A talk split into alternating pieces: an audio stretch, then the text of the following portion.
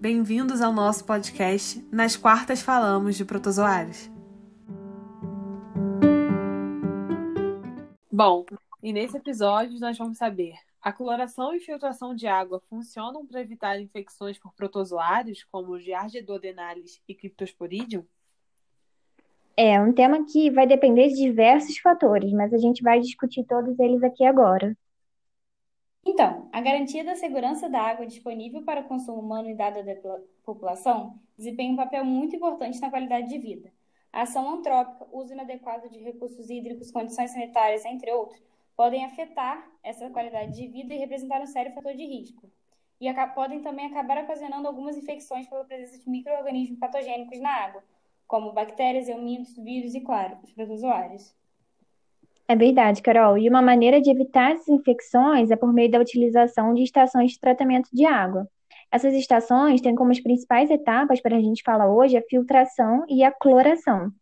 O cloro é um poderoso agente oxidante, né, que vai gerar a morte dos micro-organismos que estão presentes ali nessa água. Só que ele não é capaz de matar todos os micro-organismos causadores das doenças de veiculação hídrica, né? E para entender essas doenças, a gente vai falar desses dois protozoários, a giardia e o Cryptosporidium, que são conhecidos parasitos cosmopolitas. São os mais importantes protozoários patogênicos veiculados pela água. A transmissão ocorre quando esses protozoários chegam até a água por meio de fezes infectadas e invadem o hospedeiro por meio da ingestão dessa água, e ambos causam diarreia. É isso mesmo. E a composição da parede do oocisto faz, faz com que ele seja impermeável à maior parte dos desinfetantes, inclusive o cloro. Seria necessário um pH, uma temperatura muito específica, que não são alcançadas pelo processo padrão.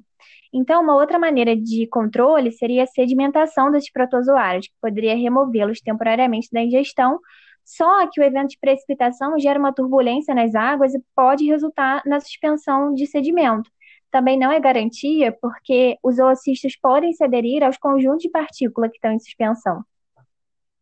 Pois é, essas características têm implicações importantes para os gestores dos sistemas hídricos que fornecem água para consumo, já que o processo da estação de tratamento de água não se faz eficaz para os dois microrganismos.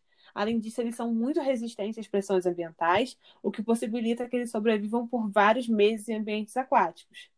Como já falei, a transmissão da criptosporidíase e giardíase pela água, ela vai se agravar em países em desenvolvimento, onde existe necessidade de melhorias em condições sanitárias, sendo associadas às condições socioeconômicas.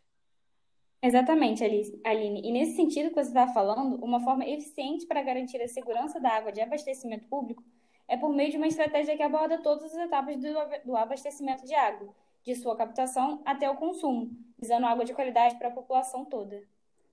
Pois é, uma outra característica é a variação temporal e sazonal desses patógenos no meio ambiente e em sistemas de abastecimento e distribuição de água, já que pode haver ocorrência de protozoários, ainda que o monitoramento microbiológico registre contagem zero.